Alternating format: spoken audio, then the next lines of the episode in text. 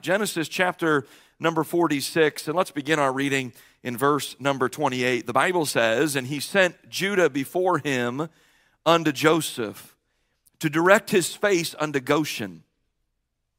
And they came into the land of Goshen. And Joseph made ready his chariot and went up to meet Israel his father to Goshen and presented himself unto him. And he fell on his neck and wept on his neck a good while. And Israel said unto Joseph, Now let me die, since I have seen thy face, because thou art yet alive. Joseph said unto his brethren and unto his father's house, I will go up and show Pharaoh and say unto him, My brethren and my father's house, which were in the land of Canaan, are come unto me. And the men are shepherds, for their trade hath been to feed cattle. And they have brought their flocks and their herds and all that they have. And it shall come to pass when Pharaoh shall call you and shall say, What is your occupation? That ye shall say, Thy servant's trade hath been about cattle from our youth even until now, both we and also our fathers, that ye may dwell in the land of Goshen. For every shepherd is an abomination unto the Egyptians. For the next few moments, I'd like to preach to you a message about this place called Goshen. The Apostle Paul wrote in Romans chapter 15 and verse number 4 these words For whatsoever things were written aforetime were written for our learning, that we, through patience and comfort of the Scriptures, might have. I have to tell you that the settling of God's people, his chosen people, just a just a, a, family at this point in time in history, their settling in Goshen, I believe, gives us hope and comfort even today. You see, Goshen was more than just a location on a map. Goshen was more than just a territory or region in Egypt. Joseph choosing to settle his family here was, was more about just the simple fact that he didn't have anywhere else for them to go. God had promised Jacob that he would, he would use their time in Egypt. We talked about this last week, that he would use his time there to make his people great. We read of that in verse number three, that he would make them a great nation in Egypt, that he would be with them in Egypt, the Bible says in verse number four of this same chapter, and that someday he would bring his people out of this place, according to, to verse number four. He would do all of this, and Goshen would play a very prominent prominent role as it would be the place that God's people would dwell for more than 400 years in this time in which they would be growing and God would be with them and they would be looking forward to the promise someday, someday soon, we're coming out of this place. Can I remind you that the call of God, listen, the call of God is not to a geographic location. The call of God is not even to a group of people. The call of God, listen, is a call always to himself. In other words, I'm not, I'm not following God to Cleveland, Ohio. I'm following God to be following God. If God wants me in Cleveland, so be it. If God wants me to minister to the people of Cleveland Baptist Church, so be it. But it's really, to be frank, it's not about you. And for you, it's not about me. It's about Him. And it's about doing what God would have us to do. More than 26 years ago, I left Cleveland, Ohio, a place that I was born and a place that I was raised, a place that I loved.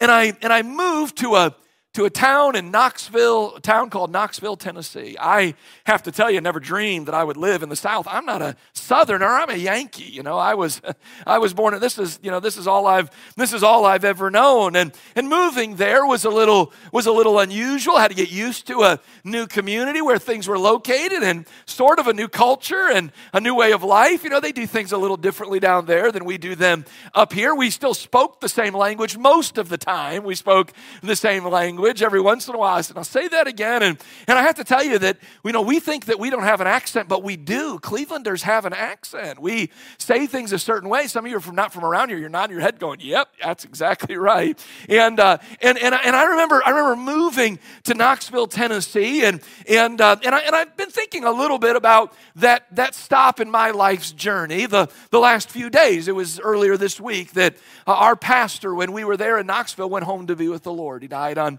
Tuesday evening. And I've been thinking some about my time there. And, and what it was that the Lord taught me while I was living in Knoxville, Tennessee. I put down a few thoughts of some things that the Lord taught me just by way of introduction. Can I just kind of reminisce just a little bit with you and can I share some of the lessons that the Lord taught me in this place? I learned, I learned in Knoxville as a, I went there as an 18 year old young man. I learned in those four years, I learned how much I still needed to learn. you know, I left here, I left here to go to Bible college. I knew God had called me to preach, and I was the son of a pastor. I went to Bible college thinking I knew everything. Oh, I was sorely mistaken. I knew so very little. I, I, could, I could probably give you most of the Bible trivia answers, and, and I, could, I could quote the books of Scripture, and, and I could you know, tell you a difference between Old and New Testament. But boy, this book is inexhaustible. And I learned so much in that place about God's Word. And, and, uh, and, and I learned some things about myself even while, while I was there. I learned just how much I still need to learn. I, I, learned, I learned in that place how to work hard. I had to go to school and pay my own bills with a little bit of help from my parents. I had to, here's a big part, I had to do my own laundry. That was a, that was a trial in and of itself. I had to study and turn projects and assignments in on time. I, I had to work really hard. I had to, it was there that I had to convince my wife to marry me. Probably the hardest work of all. I had to do all of this while maintaining my relationship with the Lord and while serving in church ministries and growing in my relationship with my family back home and my friends in school and friends that I'd even developed back home. Uh, there were only so many hours in the day to get all of this done. And I remember being in Bible college. Most days I was up before the sun and I was up until long after that sun had gone down in the sky. I learned during those years in Knoxville, Tennessee, how to work hard. I learned, I learned during those years the call of God on my life was real. I learned the call of God was real. I'd surrendered to the Lord's call in my life as a junior in high school, but I have to tell you, that experience alone was not sufficient to get me through four years of Bible college and through almost 23 years of ministry since repeatedly throughout my time there, God reaffirmed in me that His call was indeed uh, for me to serve Him in this capacity and to preach God's Word. And that kept me engaged and committed during hard times in which I felt like giving up and giving in. Fourth thing I learned in that place that I never thought that I would ever live, but God led me there for a time. I learned that I can trust God. I learned I can trust God. I graduated debt free. I had a wife. I learned much more about the Bible. I learned much more about myself. And I left there with an increased faith and confidence that my God was real and that He can be trusted. Just as God used a place like Knoxville, Tennessee in my life in those years, He used a place like Goshen, Egypt to transform His people and grow their faith in Him. Here's a question this morning Do you have a place like this that you can look to? And think of the way that God led you to that place and think of what He taught you there, the unique things that He did in your life in that place. It is possible, is, is it possible that God is using this very season uh, where you're at right now?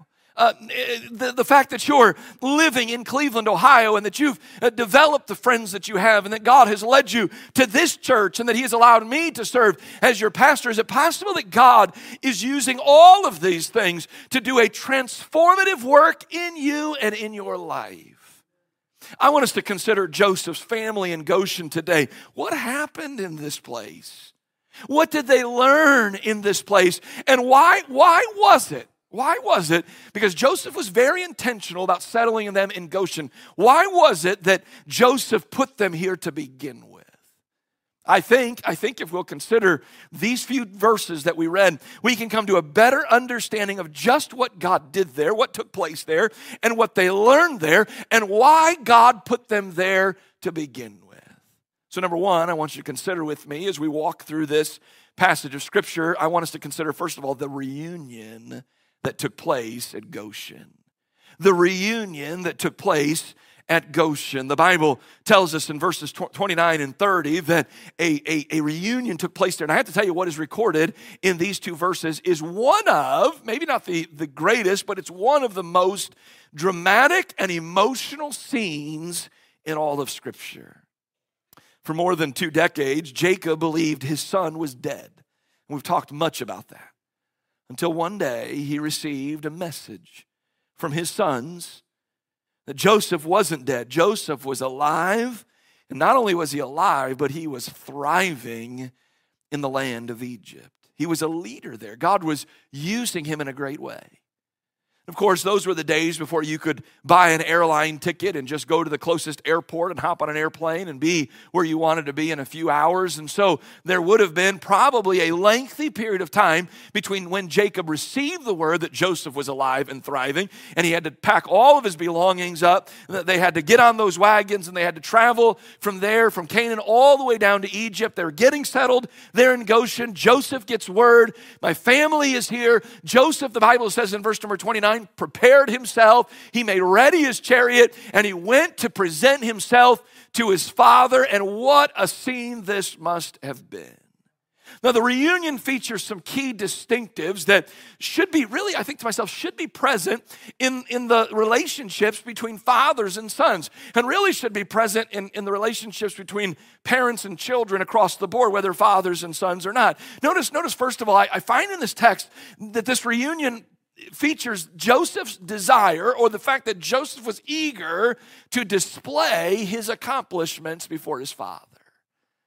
Look what the Bible says in verse number 29. And Joseph made ready his chariot and went up to meet Israel, his father, to Goshen, and presented himself unto him. And before going to his father, he, the Bible says, he made ready his chariot and he presented himself to him. And he did so the, the indication here bible scholars believe that what is what is being written here and what is being said and the way that it's being said indicates indicates that he presented himself to his father in all of his royal majesty and glory just as a young child is eager to show off his best work and abilities to his father, it's important to note that that desire, listen, listen, dads, that desire never really dissipates. Boys, little boys, they, they, they want to show, show their daddy how strong they are. Dad, feel my muscles. Come real close. Look what I can do. Dad, I've been, you've been at work and I've been working on my jump shot. Dad, come watch me shoot the basketball in the backyard. Hey, Dad, I, I, I figured out how to, how to ride a bike. I suppose I should tell you how I learned how to ride a bike. You want to know, don't you? I couldn't do it for the longest time. My dad would try to help me. Get on the bike, son, pedal. You remember this, Dad? He remembers it well. He's like, Don't tell this story. Please don't tell this story. I'm going to tell this story. You need to hear it. I remember very vividly, he told me one day he had, he had grown frustrated. And I, and truthfully, I was just being fearful and afraid. And he knew I had it in me. And he looked at me. You remember this, Dad? He looked at me. He said, Son, I'm going to work.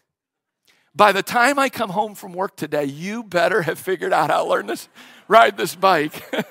or else, do you know when he came home, I was riding laps around the block, man. I had I had figured that thing out. Sometimes we just need a little motivation, right? And you better believe when he showed up, I said, Dad, Dad, come outside. Let me show you what I can do on this bike. And he was glad because he didn't have to follow through on the threat that he had made to me a little bit earlier in the day. but but isn't, isn't that how it works? And isn't it interesting? Here's Joseph, and he's an adult man now. He's well into his 30s. He, heard, he hears dad's in Goshen.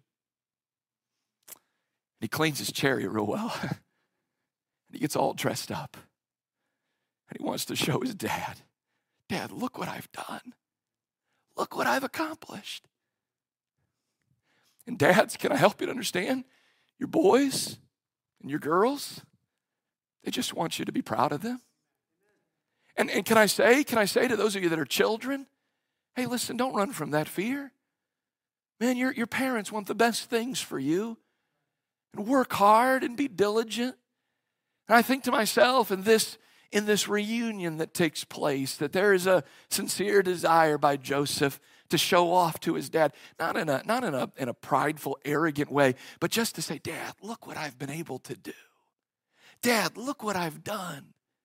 Dad, Dad, consider, consider you invested in me, you poured into me, and look what I've been able to accomplish. But not only we see that Joseph was eager to display his accomplishments, we see secondly that Joseph was eager to show his father affection. The end of verse number 29, the Bible says, and he fell on his neck and wept on his neck a good while. Joseph hugged and wept with Benjamin, his brother, in Genesis 45 14. But here, here with his father, the Bible says he hugged his neck and he wept on it a good while. You know, every family is different. I am, I'm well aware of that. But I, I want to encourage you this morning to sort of, if you can, push through your past. And, and, and, and even if you didn't grow up in a home that showed much affection, do what you can to try to push through that and show affection to your family anyways. It's a good thing. It's a good thing for us to hug one another. It's a good thing for us to speak affectionate words to one another. I personally don't like to cry in front of my wife and my children. I, I, just don't like to. I, I, I don't know why that is. When it starts to happen, I usually feign that my allergies are kicking up. And the problem is, I don't have any allergies. And so that excuse goes out the window. I've got something dusty in my eye. I don't know. But you know, the truth of the matter is, it's probably not a bad thing. It's probably not a bad thing for our children to see us cry every once in a while. It's probably not a bad thing for our, our wives to see that side of us. You, you do understand that, that those emotions are a gift that God has given to us. It's a way for us to sort of communicate how we're feeling on the inside. It's a way for us to communicate that to those that are on the outside who cannot see how we're feeling on the inside except we show them through our emotions. The Bible says that they hugged one another and, and they wept. I, I envision this wasn't just like a little tear rolling down the cheek. I envisioned this as sort of a sort of a snotty, you know, messy, blubbering type of a ball type of a thing. Like we are really, really emotional in all of this. Almost maybe what you would do and if you you know had to go to a funeral or something like that. He was eager to show his father affection. There's no shame in crying, despite what our mind might try to tell us, or maybe how we were raised might, might have conditioned us to think. Sometimes, listen, sometimes in life we just need a really good hug or a really good embrace, and maybe even a really good cry. And this reunion featured Joseph's desire to display his accomplishments, his desire to show his father affection. But notice, thirdly, that we d- discover in this reunion that Jacob blessed his son Joseph with words of affirmation. Look in verse number 30. And Israel said unto Joseph, Now let me die, since I have seen thy face, because thou art yet alive. So we see Joseph sort of taking the lead in this reunion. He is eager to display his accomplishments and he's eager to show his father affection. But we find here in verse number 30 that Jacob now sort of takes the lead role here. And, and, and Jacob speaks words of affirmation to his son Joseph. He had now seen evidence of Joseph's accomplishments. They had embraced and wept upon one another. And now Jacob lifts his voice and, he's, and he blesses Joseph with words of affirmation. You know what he's essentially saying here? He's saying, some of you read that and thought, that doesn't sound like words of affirmation to me. Let me die. But you know what he's saying here? He's essentially saying to his son, My life is now complete. This is, this is all that I've this is all that I've really wanted. This is all that I've been living for. He is essentially saying, listen, if if God decides to take me now, it's okay. Because I've seen your face. And because I know you're well. I mean, that's really that's really what he's saying. And imagine, imagine that what that must have done to a young to a young man like that. Who looks at his father, all he wants is for his father to be proud of him. And his dad essentially is saying, Son, you have no idea how proud I am of you. Son, you have no idea. In fact, if I were to die today, it'd be, it'd be okay with me because I've accomplished everything that I've ever wanted to accomplish in life. Everything that I could have possibly done, everything that I could have possibly wanted in life has been completed in you. He speaks words of affirmation. Don't ever forget, don't ever forget how powerful your words are words of blessing and words of affirmation and words of comfort. So we see that this place is special because it's where the long awaited reunion between Joseph and his father took place. But I want you to notice, secondly, we discover not only a reunion at Goshen, but we also discover some reminders that this family were, were presented with or were reminded of in Goshen. We read of them in verses 31 and 32. And there's essentially three things that I want you to see from this text. The the first reminder, the first lesson, I suppose, that really must have hit home in a very personal way there in Goshen is this one. And here it is. Number one, the first reminder is this the last was now first. In Goshen, this family learned a key spiritual principle, and that is this the last is now first. Look what it says in verse number 31. The Bible tells us there, and Joseph said unto his brethren and unto his father's house, I will go up and show Pharaoh and say unto him. Joseph was hated and despised by his brothers so much that they sold him into slavery and they lied about what they had done to him. As they watched him being led away in chains they must have thought they must have thought in their minds we'll never have to see him again. They certainly never envisioned seeing him riding in a chariot out to goshen they never imagined seeing him with servants.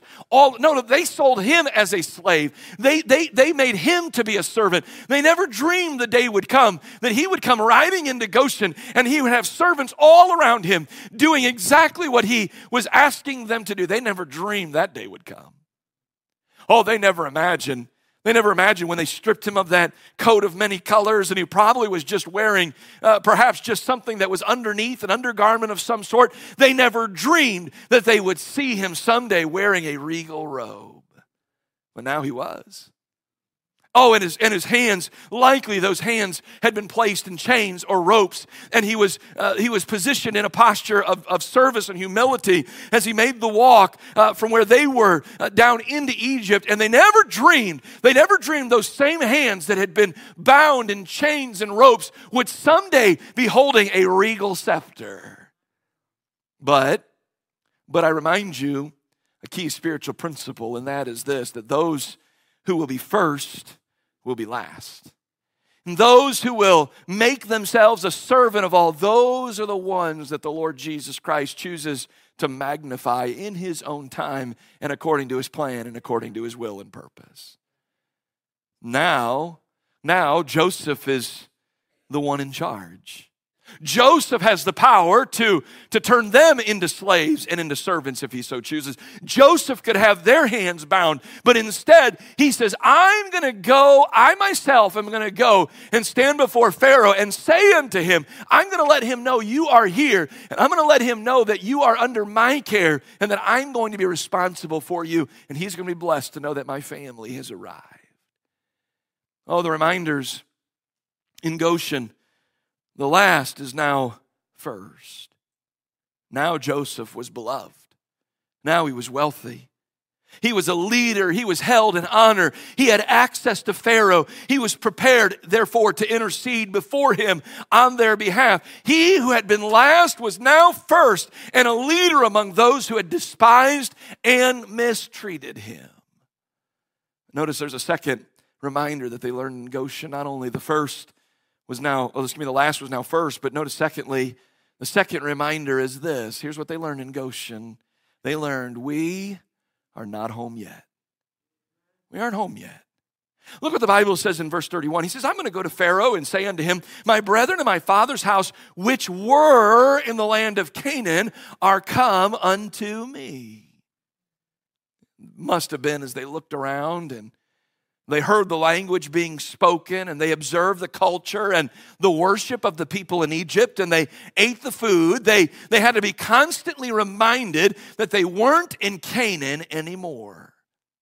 And can I just remind you that truthfully, truthfully, Canaan wasn't really their home either as at this point in time, it did not yet belong to them. God had promised to give it to them, but it would be another 400 years before they would officially take possession of it. And even at that, there would be, there would always remain large groups of people around them that they refused to drive out of the land. And they would always share the land of Canaan to this, even to this very day. And that's some of what's happening over there is, is, is, is, is indication of that.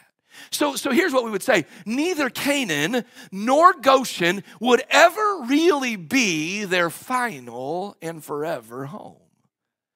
Bible tells us as much in Hebrews 11. In verses 9 and 10, the Bible says, By faith, speaking of Abraham, he sojourned in the land of promise, as in a strange country, dwelling in tabernacles with Isaac and Jacob, the heirs with him of the same promise. Listen to this, for he looked for a city which hath foundations, whose builder and maker is God. Can I just tell you, there's no such city down here like that. You know what Abraham's looking for? He's looking for his forever home. He, he's, he's, he, listen, Canaan's great. Thank you for a land that flows with milk and honey, and thank you for all of these beautiful things and these natural resources. But he says, listen, I'm not going to be satisfied down here with anything. My, my, my city, the city I'm looking for, is the one that's foundations are made by God. The Bible goes on to tell us in that same text in verses 13 and 14. These all died in faith, not having received the promises, but having seen them afar off, and were persuaded of them, and embraced them, and confessed that they were strangers and pilgrims on the earth. Oh, that we would see ourselves as strangers and pilgrims. You know, I think one of the greatest problems of American Christianity today is we don't view ourselves as strangers and pilgrims on the earth. No, we, we, we view ourselves far differently than that. We've made ourselves quite at home in this place. We've, we, we've, gotten, we've gotten our eye on, on the wrong goal. Instead of looking for that city which hath foundations, whose builder and maker is God, we're looking at this city and we're trying to figure out how we can uh, make ourselves rich here in this city. Oh, but not these Old Testament saints. No, they all died in faith they were strangers and pilgrims on the earth, for they say that such things, for they that say such things declare plainly that they seek a country. Verse number 16, but now they desire a better country. That is in heavenly. Do I have to remind you that that doesn't exist down here? Despite what those from West Virginia might say, almost heaven, right? He says they're looking for a heavenly country. Wherefore God is not ashamed to be called their God, for he hath prepared for them a city. Listen, no matter where you may go in this life as a believer, can I just gently remind you that nothing, nothing down here is truly home. Canaan, their former home, and their someday future home and their promised home, and Goshen, their adopted and current home, left them in a position of longing for a real home. A city that have foundation, whose builder and maker is God. Have you, have you and I grown so comfortable down here that we've sort of lost a deep desire and longing for home? I love the place I live, the memories that we've made there, who lives there with me. But I want you to understand something. That's my my earthly home. And by the way, I love this place. This is my church home. And I think every Christian ought to have a church home. But can I remind you, listen, what, what is really home for us is not the address that you reside at, and it's not even this place, it's that city. It's that heavenly country. And, and let me ask this question Are you going there? Well, some of us, when we hear about heaven, we rejoice and we celebrate and we think, my, just a little while, and I'm going to walk through those pearly gates and I'm going to see my Savior and my loved ones gone before. But you know, there's some in this room, maybe even, some in this room who are not certain that that heavenly country is their country, that that heavenly home is their home. Reminders of Goshen, the last is now first. Reminders in Goshen, we aren't home yet. There's a third reminder that I discover in Goshen, and that is this all along the way, God has been faithful. Would you look in verse number 32? The Bible says, And the men, he says, I'm going to tell the Pharaoh, the men, my brothers, my father, they're shepherds. For their trade hath been to feed cattle. And they have brought, they've brought with them their flocks, plural, and their herds, plural, and all that they have. Joseph intended to tell Pharaoh that his family had come and that they had brought all of their possessions with them. These flocks and herds, listen, when they looked at them, they were more than just sheep, they were more than just cattle. Uh, they were visual reminders of the faithfulness and goodness of God. You see, God had blessed Jacob with much.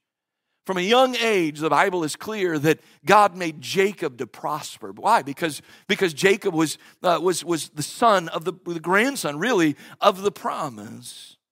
God had blessed Jacob and his family by sending Joseph on up ahead of the famine that was so devastating to preserve for them a posterity in the earth. Joseph said as much. So even when they looked at Joseph and they saw him dressed the way that he was, riding in that chariot, it was a visual reminder that God has been faithful to us all along the way.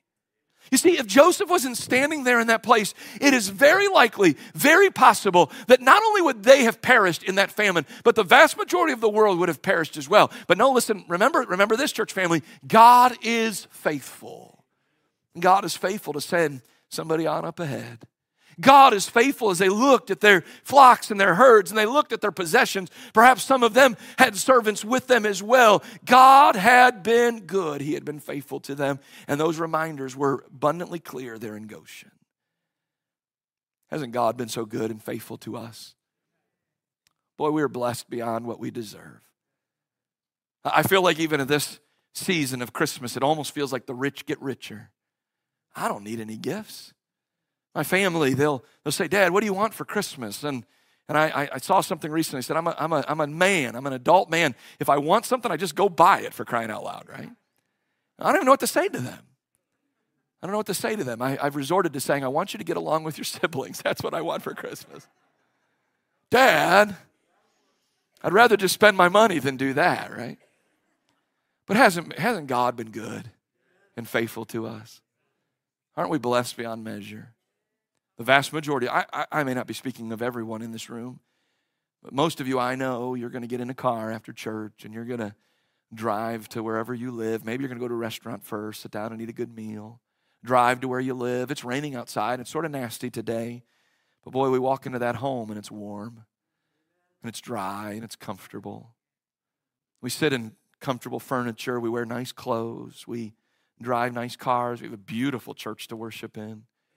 Most of you have good jobs that you go to and you work, and those of you that aren't working, maybe it's because you're retired, you worked all of your life, and, and now it's time to let somebody else work, I suppose, just a little bit.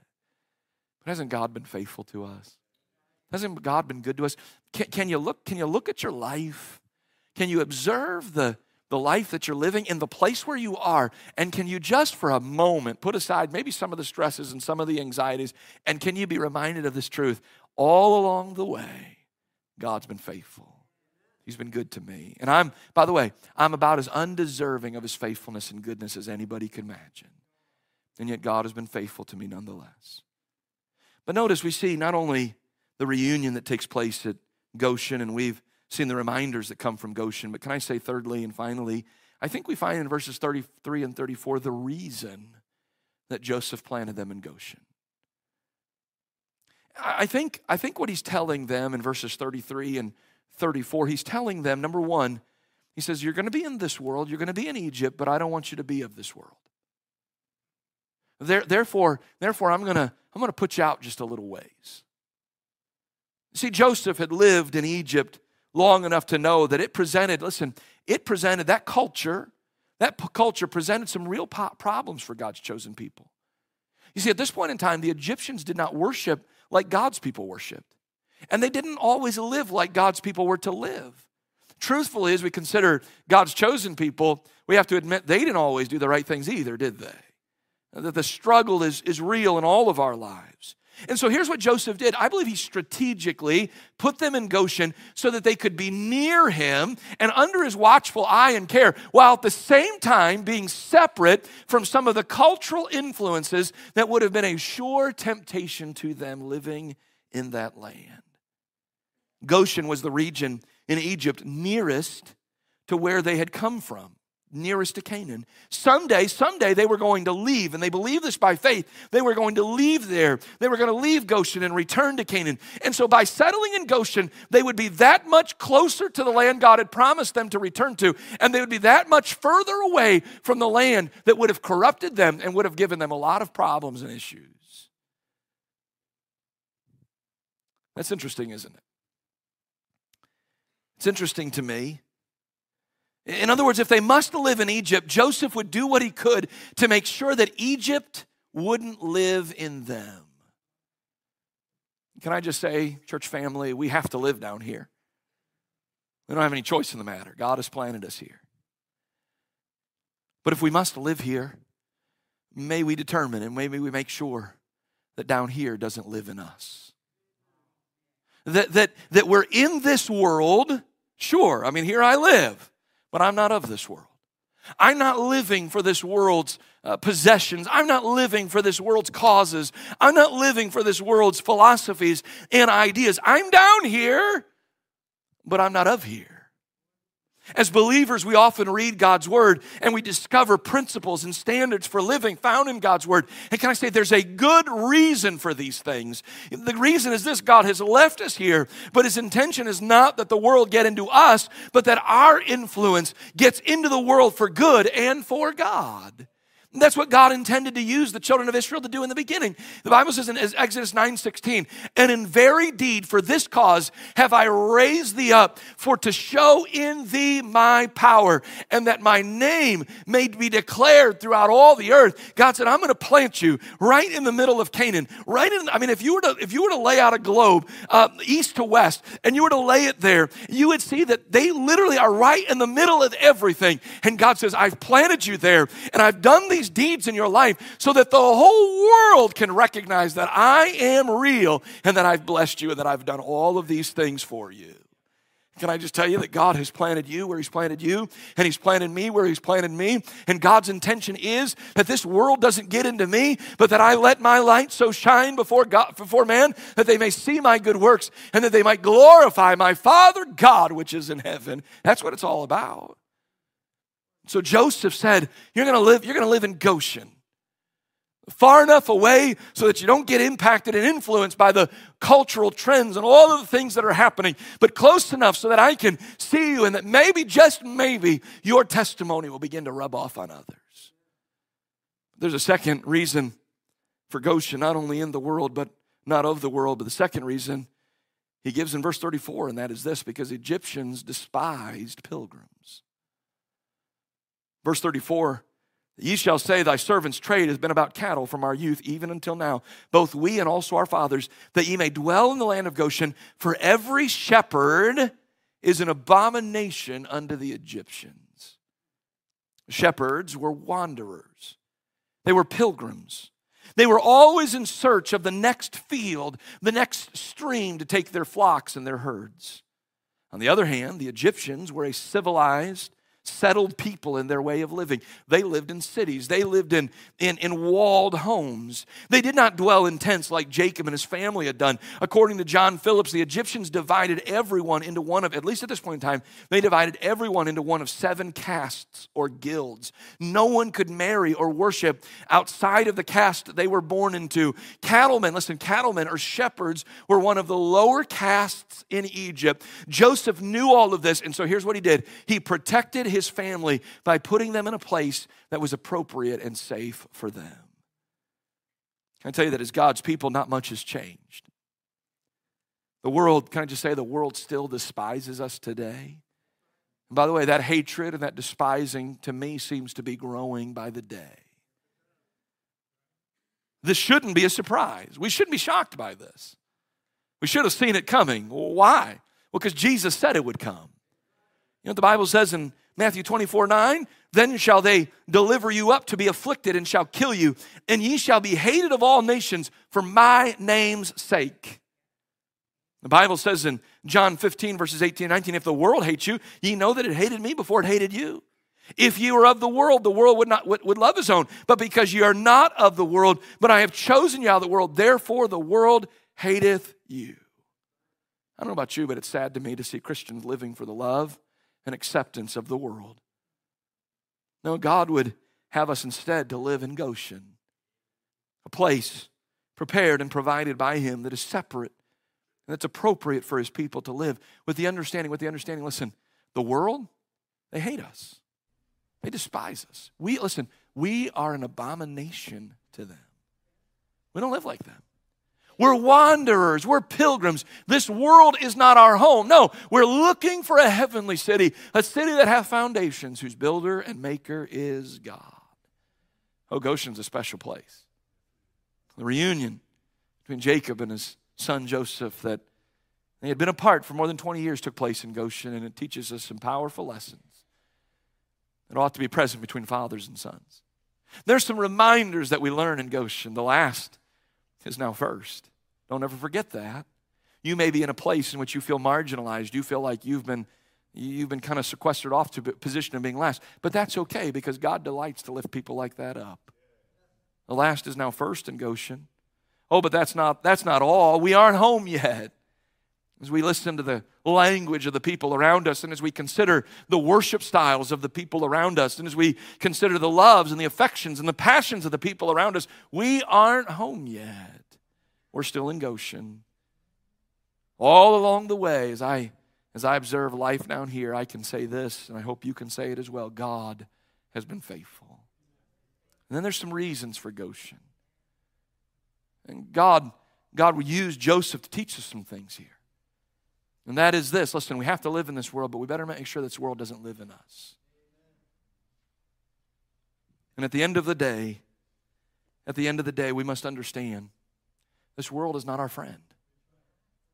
The people of this world, the philosophies of this world, the systems of this world, Jesus said it. Jesus says they'll hate you. And don't be surprised by that because they hated me first.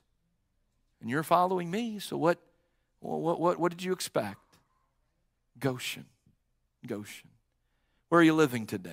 Goshen is much more than just a region for God's people to live and grow and, and be looked after by Joseph during this deadly famine. No, Joseph was the place where Joseph and Joseph and his father, Goshen was the place where Joseph and his father were united.